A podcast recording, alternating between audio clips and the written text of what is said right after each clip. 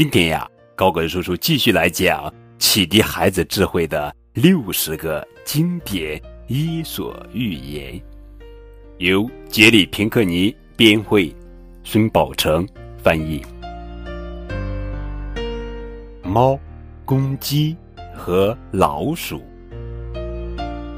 一只小老鼠向妈妈请求，让它去看一看老鼠洞外面的世界。妈妈回答说：“很好哇，可是你别逗留的太久，回来把你看到的一切都告诉我。”小老鼠出去还没五分钟，便拼命的跑回老鼠洞。“哦，我的天哪，出什么事啦？”他妈妈问道。小老鼠浑身颤抖的说：“呃，哎呀，妈妈，外面居然有那么奇怪的动物啊！”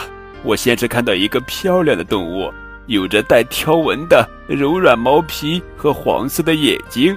它看到我时，舞动着长长的尾巴，似乎很高兴看到我。可是随后，我就看到了最恐怖的怪物，它的头全是红色的，脚上长着长长的爪子。它看到我时，张开大嘴。发出“喔喔喔”可怕的尖叫声，于是我就飞快地跑了回来。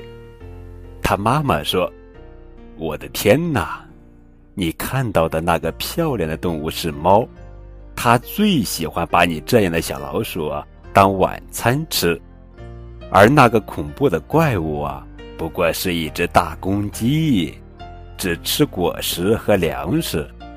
你下次出去。”要多加小心，你要记住，永远不要凭他们的外貌去判断好坏。亲爱宝贝，通过猫、公鸡和老鼠这则寓言故事，告诉我们，以貌取人，终究会上当的。